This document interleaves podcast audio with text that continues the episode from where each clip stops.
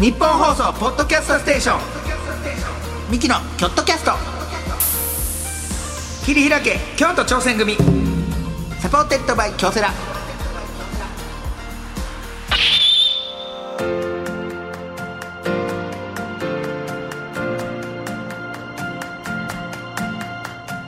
ミキの兄の昴生です。弟の亜生です。2人合わせて昴生亜生言うてやっております、はい、さあミキの京都キャスト切り開け京都挑戦組57回目の放送でございます、毎回チーム一丸となって何かに挑戦しているゲストをお呼びいたしまして、その挑戦の裏側を聞いて応援していく番組でございます、はいね、この番組も57回目で、ていうかもう春からはこうね、なんていうんですか、やっぱ新学期というか、はい、新年度ね、新年度で2年目になりまして、はいはい、もう京都キャストで一番変わったって言ったらやっぱりトップが変わるという、ね、ああそうですね、その藤原さんという、はい、いろんな企業さんにスパイで行ってた、はい、うちの P でございますけどデカ男がなんと退社して、はい、会社を辞め、その番組を辞めるじゃなく会社を辞めて、そうそう、会社を辞めてで、まあ、違うお仕事に就かれるということで、はい、これが一番の大きな、だって何やったら立ち上げがね、そう新たな挑戦をしてるのよ、はい、藤原さんは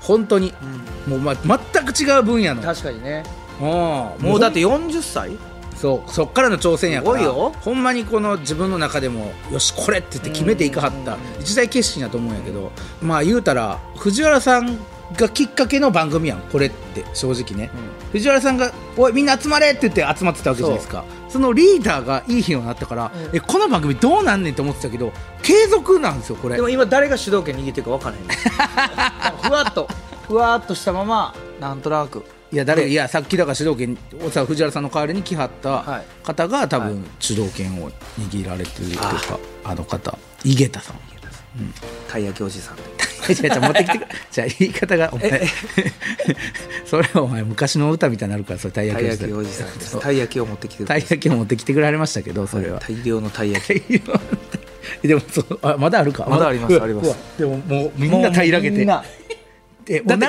たんや、ケータリングやもん、豪華なこんなん、いや普通こんななくならへんで、俺がポーク卵おにぎりを持ってきてるのにそれももうほとんどない、こんななくなることある？僕のコンビニで買ったポーク卵おにぎりだから食べやそれはお前が食えよ、嫌やろ誰かのいやいや別に袋に入ってんねんから別にええやんけ。もうだって普通にポーク卵おにぎり食べてんのよ、熱々のやつ、熱々かどうか知らんけど熱々のやつあったから、それじゃ藤原さんがねだから、はい、でもそれでも継続ということはこれは嬉しいことで、京都キャストも本当にもうありがたいことですよ、はい、なんでなんかな、すごいな。いやそれはもうまあそのなんていうの、ミキの力とかまあ置いといて京セラさんの力、そうよ僕らの力なんか一つもない。京セラさんがもう素晴らしい、もう素晴らしい力を与えていただいて、あとリスナーのね、そうです、さすがダビスさん、あれそこもうリスナーの、確かにお兄ちゃんからリスナーねとか言うことないもんねそれはおかげでとかリスナーの、いやおかげとは感じてますよ、そら聞いていただいてる方がいるから、そら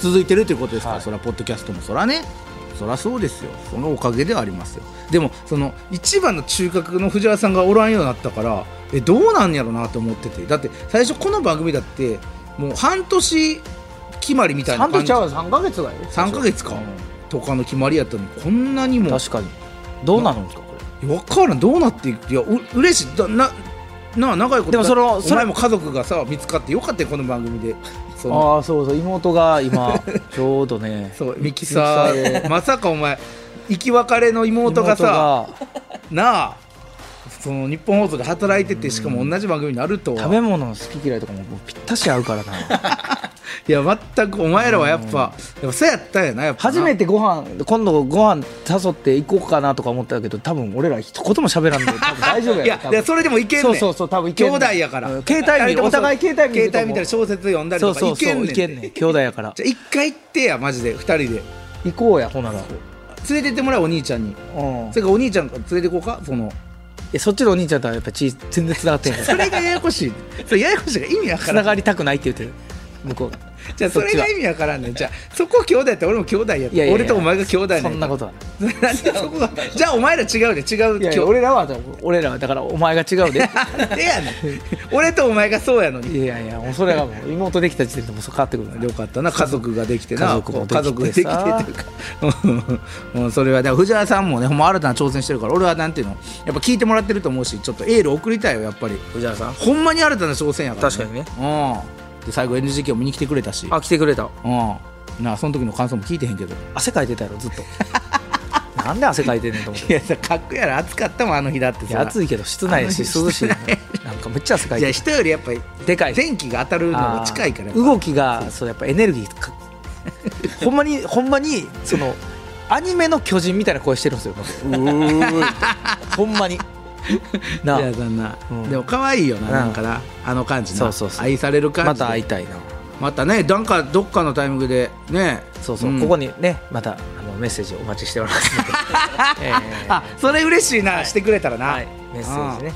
ちょっとね、ほんまやメッセージ、今どんなこと頑張ってるかとか、私はこんなチームで働いてますみたいな。もうこっちでラジオネームつけて送ってもらうや。あ、そうしようよ。なんか何がいい？創設者。ラジオネーム創設者、いいね、それで送った人やからね、この創設者。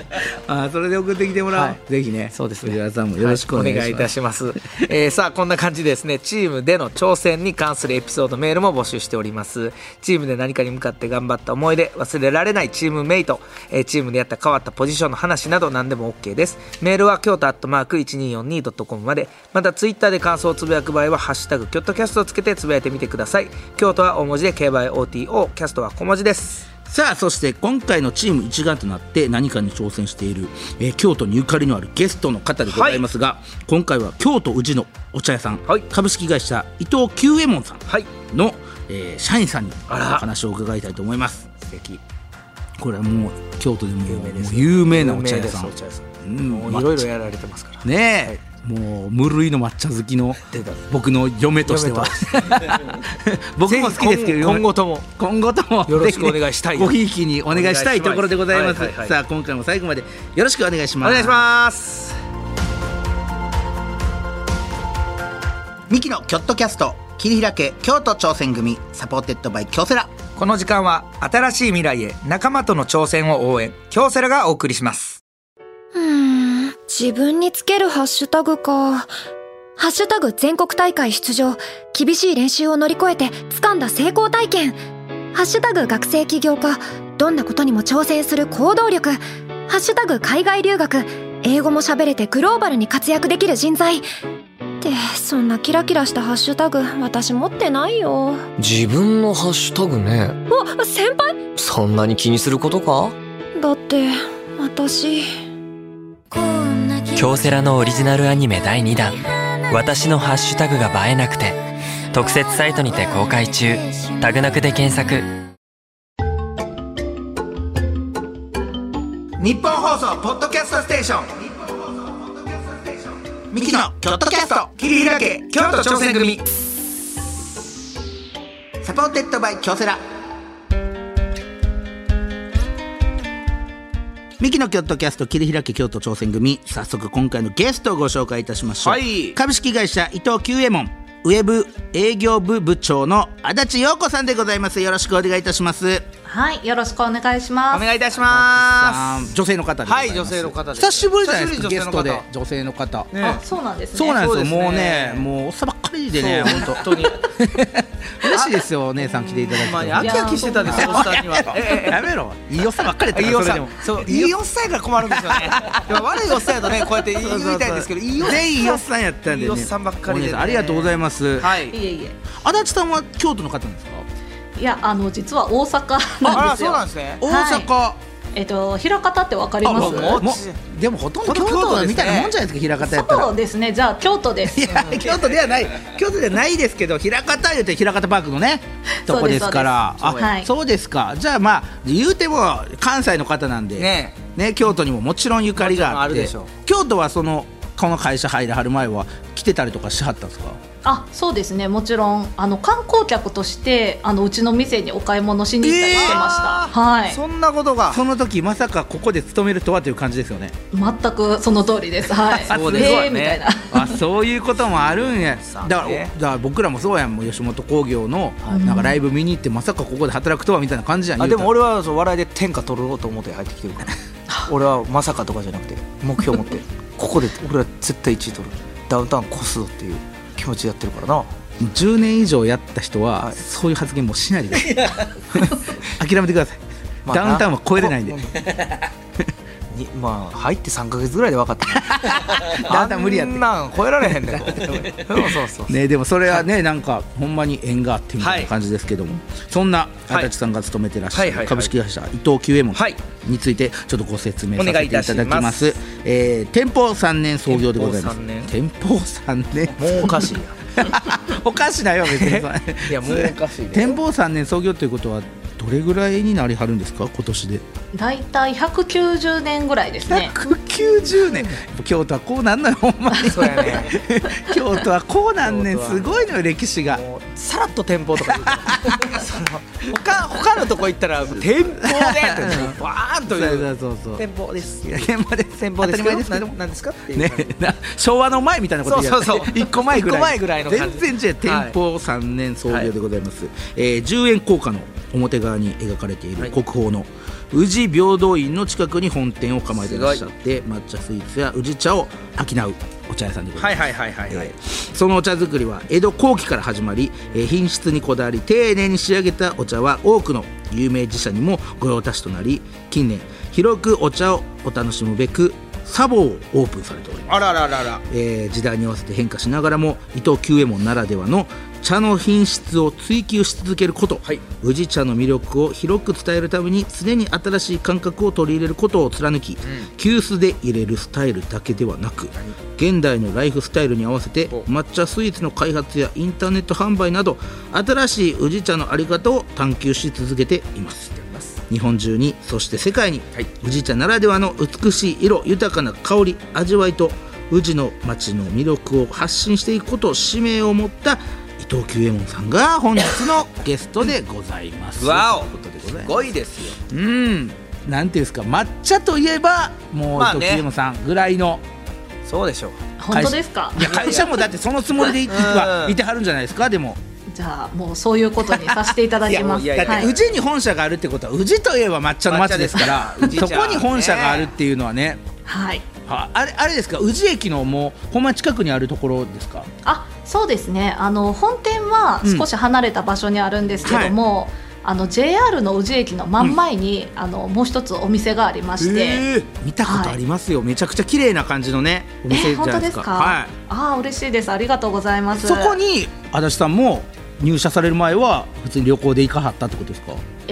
私が旅行で行ったのは本店の方だったんですけども、本店の方に、はい、抹茶が好きで、いやそういうわけでもないんですけどまあでも観光に来たらといえばね、そうなんですよ。せっかく宇治に観光に来たし、ちょっとお土産で買おうかなと思って入ったのが、まあ、今の本店だったんです。へえ、抹茶はね、日本人のね、そうですよ、その甘味の中でも最たるもんではあるとは思うんですけど、やっぱりこう流れてるもんでありますし、日本のやっぱこのスイーツどの味付けでいこうってやっぱ抹茶はどこでも入ってきますわね。入ってくるし、嫌いな人いないでしょ日本人で。あんま抹茶嫌いって聞いたことないね、あんまりねやっぱで、やっぱ京都に来たら抹茶でちょっとね京都味わおうじゃないかっていうのもあると思いますけども、その伊藤久右衛門さんに入られてから足立さんは何年目になられるんですか？いや、なんかだいたい17年目ぐらいなんです。ほうほう、はい、あれ数えてらっしゃらないですか？あんまり具体的に。いやもうちょっと忘れてて始めて15年ぐらいまでは数えてたんですけどもそうですよね。何年入社とかってあんまりってピンときてない感じなんですか？いやそうなんですよね。というのも、はい、私正社員として入社したんじゃなくてアルバイトで入社したんで。あ、そうなんですね。最初アルバイト、店舗でなんかその販売とかそういうことですか？ですね、私もともとウェブのデザイナーだったんですよ。デザイナーさん。そうなんです。でちょっとアルバイトで3ヶ月ぐらいちょっと働かしてもらおうかなと思ったら17年経ってた。すげー伊藤さんとこの、はい、そのウェブデザインって何をされるんですか？そうですね、インターネットでうち抹茶のスイーツだけでも100種類ぐらいお菓子があるんですけども、それをちょっとこう販売させていただいてるんですね、はい、でお二人も多分楽天市場とかアマゾンさんとか使われたことあるんじゃないかなと思うんですけど、はい、ああいったところでうちのスイーツを販売するためにこのホームページのこうデザインを作ったりとか、はい、最初はそこの、はい、お仕事で入社しました。それでちょっとその仕事があるんやったら入ってみようということで、じゃあその前もその伊藤さん入られる前もウェブデザインの仕事してはったってことですか？そうなんです。どういったところでしてはったんですか？ですね、大阪にある自転車屋さんに入社したんですけど、自転車屋さんそうなんですよ。マウンテンバイクとかロードレーサーってあるじゃないですか、はい、すごく10万円ぐらいする自転車なんですけども、ありますね、うん、そうそうで、それがあんまりちょっと売れないからインターネットでちょっと売ってみてほしいっていうことを社長から言われまして、で実際に売ってみたらいきなり初月で3000万とか売れちゃったんですよ、インターネットのそれ作るだけでですか？いやそうなんです。でかいねんな、それインターネットすごいな。いやだからみんなたどり着けへんねんやろね。 そうやね、それがきっかけになるっていうか、きっかけが何か足がかりが店舗じゃなくていいんやもんな、別にな。いや店舗がだから逆に営業の間口があまり広くないというか、やっぱネットやとみんな検索しますもんね。そうなんですかね、やっぱりブランドで調べたらその店舗が出てきたりするから。じゃあそこの仕事されてて、はい、でその、伊藤さんのとこのウェブデザインにいきなり。そうなんです、はい、バイトでもいいからってことですか？そうですねなぜそれはバイトでもいいからちょっと入ってみようってなったんですか？やっぱりその自転車すごく面白かったんですけど、どうしてもその型番商品なんで価格競争とかにこう巻き込まれていってしまうんですよね。なのでどうせだったらこうメーカーでこう商品のブランドとかを自分でも見ながらこう売っていく仕事がしてみたいなと思って、ちょっとアルバイトでちょっと働かせてくださいって言って入らせてもらったんです。いや挑戦ですね、まさにそれは、はあ、同じ分野でもちょっと違うアプローチで仕事してみたいと。あ、そうですね、はい、それはすごいね。で今その17年アルバイトから、アルバイトされて何年目ぐらいで正社員になりはったんですか？3年目ぐらいですかね。3年で正社員で働いてみひんかと言われて、はい、で17年で今はそのウェブ営業部の部長になられてるってことですよね。あ、そうですね、すごいな。はあ、ウェブ営業部の部長、ちなみにどういったお仕事されるんですか？ウェブの営業部の部長は。そうですね、なんでもう本当に幅広くてですね、もちろんそのインターネットで売る商品の予算管理ですとか、はい、あとウェブページの作成とか、広告の購入とか写真撮影とか、いろんなことさせてもらってます。撮影も入ってくるんですか？もうデザインするだけじゃなくて、それの取り巻くいろんなことの仕事を受け持ってはるっていうことですよね、そうですね。これは大変です、さあそんなこの番組はですね、チーム一丸となって何かに挑戦していることをちょっと聞いていく番組なんでございますが、ゲストの方に毎回聞いてるんですけども、足立さんがチームとして何か挑戦していることっていうのはありはりますか？そうですね、やっぱりですね、こう全国に宇治茶の美味しさを広めたいと思ってまして、でそれを、インターネットを使うことで、成し遂げたいなというふうに思ってます。インターネット、やっぱり最初の、ね、自転車屋さんの時もそうでしたよねそうですね、インターネットがやっぱりそこは一個ね、でかいキーワードになってくるっていう、そうですね。じゃあ今もやっぱインターネットでちょっと売っていって、その戦略が伊藤さんの中でも結構主流になってきてはいるんですか？そうですね、もちろんお店であったりとか、あと最近ですとコンビニでスイーツとかも展開させていただいてるんですけども、でもやっぱりインターネットの方が全国に商品をお届けできるので、その方がお客様とのつながりも今後できますし、お客様のこう満足度を高めるっていうところをしっかりしていきたいなっていうふうに思ってます。これでも難しいですよね。お客様の満足度って言っても、どういったところを重点的に置いていったらいいのかみたいな、なんかあります？ここ力入れてますみたいな、お客様の満足度を高めるためにみたいな。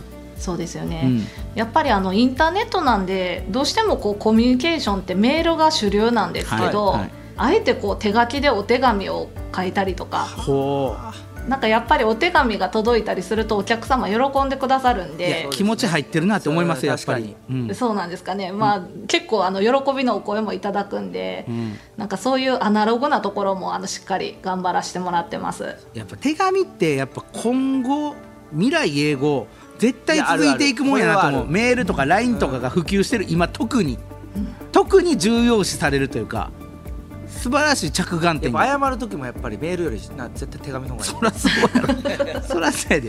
メールで謝ってくることなんかしょうがないことやからな。そうそうそうそう正直遅刻とかの話やからな。しっかり手紙でだからちょっとした遅刻も手紙でとかで謝った方がこいつ気合入ってんな、うん、ただすっごい手紙いるけどねそういうやつは毎回手紙書かなきゃなるけどあ、なるほど。でそのチームでいろいろ動いてはると思うんですけど、足立さんのチームは何人ぐらいいはるんですか？そうですね、うちのチームがだいたい10名ですね。10名、はい、10名10人で動いてはるっていう、うん、そうですね。で年間25万件ぐらいご注文いただくんで。どうしてるんですかそれ。いやもうねどうしてるんでしょう正直足立さんここ出てる場合じゃないんじゃない大丈夫なのそれは。回ってるんですか？なんとかなっちゃってるんですよね。8年ぐらい寝てないとか、はい、寝てますよ。もうほぼ寝てなくて今も寝てます。大丈夫ですか休み取れてます？いやでも昨日はミキのお二人に会えちゃうんでもうなんか心配しすぎて寝れなかったです。緊張しすぎて。嬉しいな。だいぶじゃあ今ちょっとネットの方がこの混雑してるこの注文が滞ってる可能性が1分1秒争う25万件やから1分1秒争ってはるから。そうやな、そうやな、そこは止まってるかもしれないですね。いや正直10人なんでちょっと1人かけても大変みたいなことじゃないですか。いやでも案外なんとかなるんですよねやっぱり皆さんいや月にやっぱり2人ぐらいは風邪ひいたりしますんで、ありますよね。特にこの時期なんか ね、何年か前からコロナとかありますしね、うん、それはそうなんですよ。でもなんとかなります。いやだからチームやから補っていってるの自然と、うん、そんなとこあるじゃないですか。なんか自然とこの助け合ってるっていうか、だから一人かけても二人かけてもいけるみたいな。あでもそうかもしれないです。確かに。いや絶対そういうのがほんまのチームやな、やっぱりな。でもそうよ。いやでは京都キャストもそうよ。そう藤原さんかけてもなんとかできてるやん通常の感じで。確かにそうやろ。別に藤原さんいらんかったんじゃんいるわ泣いてるよ泣いてるか汗かいてるかいやそうですね、はい、いやすごい10人ってやっぱなんかいろんな企業さんで話聞くけどチームの人数少ないよな。そう少ないと思う。ちょっと少ない。じゃあ10人でいろんなことに挑戦されてるってことですけども、はい、その中でちょっと大変やったこととかってあります？そうですね、やっぱりこの最近で言うとコロナはもう本当に大変だったんですよね。そうですよね、そこはね、はいで最初の緊急事態宣言が出たのが、はいうん、ちょうどゴールデンウィークの直前だったんですよ。そうでしたね。そうですよね。そうでした。でお店がちょっと開けれないから、うん、そのゴールデンウィーク用にこう発注してた商品がこう山のように残ってしまいまして。そうか。でもなんかそれニュースなってましたよね、はい、ここで大体の企業さんがここで目白押しの商品が溢れ返ってると販売もできへんどうしようみたいな。で当時ネットとかもねみんなやってるわけでもないから全員が全員やってない。そうその時はどうやったんですかネットの方は。いやそれでやっぱりそのお店の商品そのまま捨てるわけにはいかなかったんで、そうですよね、インターネットのお客様に向けて、まあ、ちょっとこういう事情で通常よりもこう賞味期限が短い商品が残ってしまってるので、うんまあ、福袋にして販売するのでもし許していただけるんだったらお買い求めくださいみたいな。でもいいですよねそれ、うん、それでどうやったんですか、はい、そこ。いやそれがもう本当にそうですね、もう本当にベース吉本いっぱいぐらいの商品があったんですけど、それが地下の激戦ベース時代のさすが大阪ですけどベースいっぱいってかなりですよ。いやそうなんです。まあねそれは大阪ですね、枚方ですね、枚方なんでそう結構いっぱいパンパンの在庫が、ね、はい、でそれもう本当に数日で全部完売したんですよ。やっぱそうやネットの力すごいね、はい、それやな。そう転換でもあるしな、うん、はいでなんか SNS でもなんか伊藤久右衛門さん困ってはるしちょっとみんな買ってあげようみたいなあいいです優しいやっぱねコロナってなんか、はいもちろん嫌なこともめちゃくちゃあったけど、こうやって発見というか人間の素晴らしさというか助け合いが生まれるっていうのはこれはちょっと大きなところでありましたね。これはちなみに失敗したこととかとあります？成功ばっかりやと思うんですけど。そうですね、実はうちに宇治抹茶カレーっていう商品があるんですよ。思い切りましたね。ごめんなさいね、タイトルだけ聞いてですよ。タイトルだけ聞いてですけど、なんか失敗してそうって思ってなんかね、タイトルだけ聞いてですけどね、うち抹茶カレー夜中の4時に考えはったから企画部の人たちがカレーってね、結構みんな手出しがちやけどね、怖いとかあるね。怖いね、うち抹茶カレー。これがやっぱちょっと思いのほかでしたか？いや実はすっごくテレビとかでも取り上げられて、いや見たことありますよ。なんか俺も知ってるような気する。いやそれですごく売れたんですけども、はい、なんかレビューでちょっと美味しくないとかまあそのね、辛辣やな、目から見た時のインパクトとかね。そうなんですよね、ちょっと苦すぎるみたいな、ちょっとそういったご意見が、そうなんです。はあ、どういった商品なんか気になりますか？と言われると思いまして、ちょっと実は今日お送りさせていただいてるんです。ありがとうございます。じゃあなんでその一押し商品送らんと、まさかの宇治抹茶カレー。すごいや。すごい来た。来た。真緑。めちゃくちゃ緑。すみません、ありがとうございます。いやでもね、緑。あでもね。はい。これは改良したんですか？そうなんですよ、実は改良したやつ。そうそう、お客様からちょっと苦すぎるっていうご意見があったので、やっぱりこれはちょっとお客様にご迷惑おかけしてはいけないということで、少しマイルドな味付けに変更させていただいたんですよ。なので、もしよかったらちょっと一口召し上がっていただけたらと思うんですが、書いてますよ、裏にも。一番摘み宇治抹茶と鶏肉、人参、じゃがいもを使用した、コクと辛みの中に抹茶が香るカレー。まずはコクと辛みがあって、その中に抹茶が香ると。亜生君、じゃあちょっと食べてみていただきます。匂いはね、でも全然抹茶がどうですか？でもね、匂いもスパイシーな中にほんのり抹茶があるんですよ。いただきます。お、いただいた。どう？あ、うん、美味しい。改良されてる。うん。僕大人のカレーっていう感じやな。大人？うん。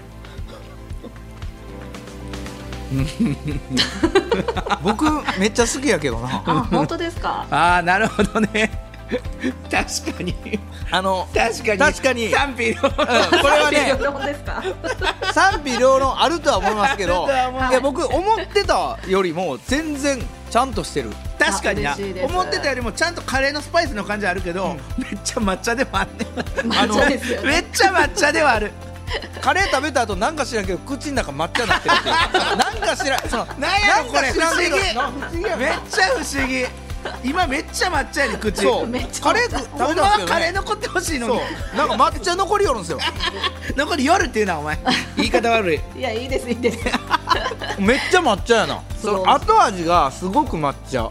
そうなんですよね。だから抹茶とそのカレーのバランスがすごく難しいんですよ。でもこれね、今多分最高点叩き出してんちゃうんですよ。ほとんど抹茶カレーの中で。うん。抹茶カレーの中で。だってどっちも消したら意味分からへんもんな。そうなんですよね。そうですよね。カレーもあって抹茶もあってっていうのが最高ですもんね。そうなんですよ。はあ、だそこ結構難しいところだけど、亜生君は？僕はね、全然。何点？100点満点中。普通に90点とか。おお。抹茶カレーとしたら普通に美味しい。亜生君好き。うん。お兄ちゃんは？お兄ちゃんこういうのほんまな。許さへんタイプだな。お兄ちゃん。じゃあ許さへんじゃなくて、これだって正直でいいんでしょ？うん。はい。これ味さん正直でいいんですよね。はいはいはい。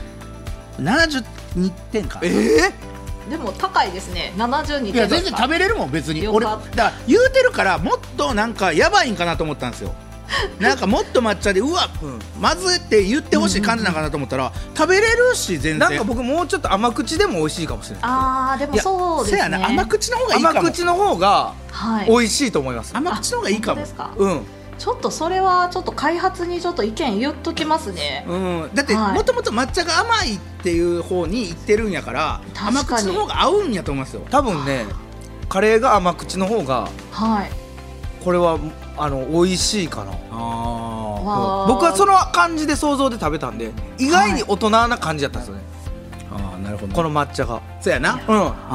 最初にね、ちょっとコクとピリ辛の感じがほんまにあるから、後味がちょっと甘い感じがきたら、僕はこれもう一個いくと思う。上いける。やかましいなこいつ。でもいろんな挑戦をされているということで、カレーですからね、抹茶カレー。でも挑戦って大事ですからね。そういう意味でも企業さんでももちろん。でいろんなこの挑戦を足立さんもされてると思うんですけど、それを通してなんか嬉しい瞬間っていうのはあったりとかしはりますか？そうですね、やっぱりレビューとかメールでお客様から喜びのお声をいただいた時は一番嬉しいですね。そうですよね。それがやっぱね、実を結ぶじゃないですけどね、今までの努力が。声やから、生の声やからね。生の声、それは嬉しい。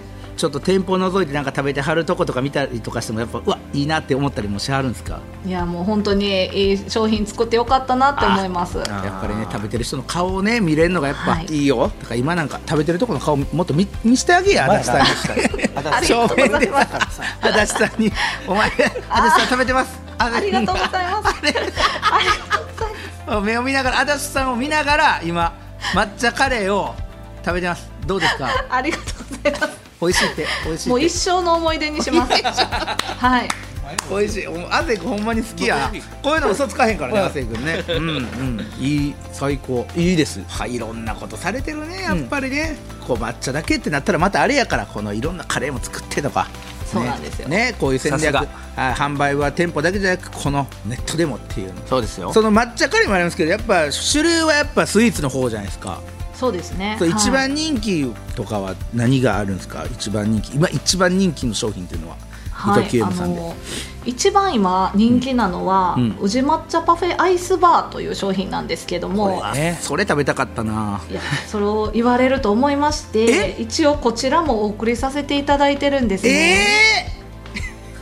もうさ、ちょっと待って、今日さ、今はマジでたい焼き食べてね。卵おにぎり、正直すげえすげえ、これねめっちゃテンション上がる。さっきこっちやって、何やってんカレー、抹茶カレー。これ見て、このいちごのやつ、うまそうこれ。あ、味ちゃんと書いてる。お前のがどれ？俺のいちご、いちご大好き。いいやん、いちご、いちご、ブルーベリー、ラズベリーが入ってる。食べます。ありがとうございます。すごく見た目が可愛らしい商品だと思うんですけども、これも食べたい。あ、ぜひぜひ召し上がってください。僕抹茶を食べようかな、その抹茶。これなんかインスタとかでめっちゃ見たな。でもそうですそうです、インスタグラムとかですごく取り上げていただいてるんです。女性がね、映え商品いただきます。羽子板みたい、すごく。そうなんですよ、正月のな。ほんまほんま。はい、それ実は羽子板をイメージして作ったんです。おいしい。いちご感はよかった。これめっちゃうまい。いや、ここいな、大げさ、そんなにリアクション取ったら、さっきの抹茶カレー何やってんってなると思う。これか、これこれ。よかった。うまー。求めてた、これ。求めてた、これ。抹茶に求めてんの、これやから。うん、あ、これこれこれ。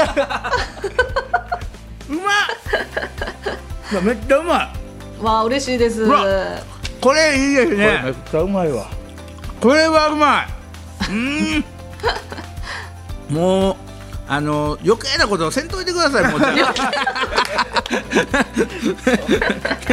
でもいや、それもあってのね、こういう挑戦ですから。ほんまにこのいちごが甘くて、抹茶がほんのりほんのり苦いからちょうどいい。めっちゃ美味しい。いや、嬉しいです。僕も抹茶のやつなんで、そんな言うてね。抹茶を前面に押し出してはいるんやけど、いろんなクリームとかもあったり、チョコレートとかもあるから、いろんな抹茶を楽しめる一つになってんのよ。これは美味しいわ。これ美味しい、美味しい。はあ、こういうところがね、やっぱりね、これですよ。ときえもさんの素晴らしい、素晴らしい真骨頂出てる。ここここ嬉しいですね。これは、これは美味しい。これ美味しい。あ、なるほど。京都でもじゃあこれを持って歩いてはる人とかも多なってきてるわけですね。あ、そうですね。ちょうど4月の1日に清水寺の近くにお店をオープンしたんですけども、坂のところらへんですか？ああ、そうですそうです。なんか一時私もお店見に行ったら坂歩いてる人全員がそのアイス持ってはって、最高だ。いやこれは映えるで。しかもな着物に合うのよ。羽子板意識やから、うん、ほんまにその和の感じで、はい、これはいい。これほんでこの時期からもう京都死ぬほど暑いですからね。こんなもんもう飛ぶように爆売れ一人4本5本ぐらい買って帰る。アイス宇治抹茶カレーってのどうですか？アイス宇治抹茶カレーいらんことすなって挑戦やね。伊藤さんの飲まはるやろ。そうしたらでもいいですね。でも素晴らしい。はいありがとうございます。はい、すいません至れり尽くせりありがとうございます。ね、ちょっといろいろね伺ってきたんですけども、次回もまた引き続き足立さんにお話を伺いたいと思いますので、足立さんよろしくお願いいたします。はい、よろしくお願いします。お願いします。ミキのチームアイチェック。オフの旅行中にチームの仲間からピンチの連絡。うん、どうする？せーの、無視する。駆けつける。ミキの京都キャスト桐平家京都挑戦組。最低やねんお前。いやオフ中なんで最低やこいつ。オフはかけてこないでください。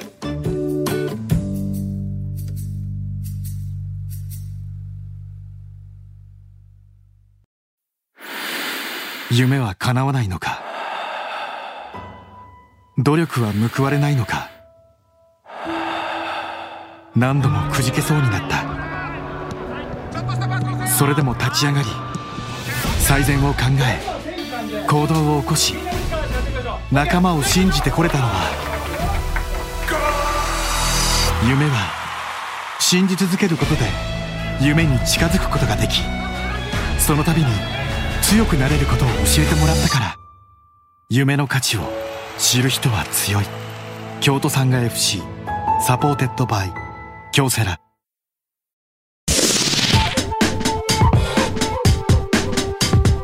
日本放送ポッドキャストステーションミキのキョットキャスト桐平家京都挑戦組サポーテッドバイ京セラ。さあミキのキョットキャスト桐平家京都挑戦組57回目ここまででございました、はい。どうでしたか亜生君？伊藤久右衛門カレー食べた後にもうさっぱりさせてもらってね。順番良かったね。結局今日はもうお腹いっぱい。最高だった。ちょっと晩ご飯いらんから。もうだってもうスイーツ食べちゃったから。もう終わり。素晴らしい。うんでもやっぱ伝統的な抹茶で。抹茶のそのお店やけど店舗だけじゃなくてね。で結局こういうアイスとか、うん、カレー食べたらほんまの抹茶もここで飲んでみたくなりますしね。素晴らしい戦略がねやっぱね効いてるということでございます、はい。さあ、感想などあればメールなら京都@1242.com まで、ツイッターならハッシュタグ京都キャストをつけてつぶやいてみてください。詳しい情報は京都キャストの公式ツイッターをチェックしてみてください。はい、ここまでのお相手はミキの昴生と亜生でした。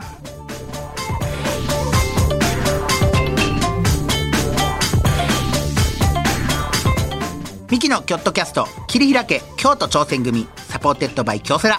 この時間は新しい未来へ仲間との挑戦を応援京セラがお送りしました。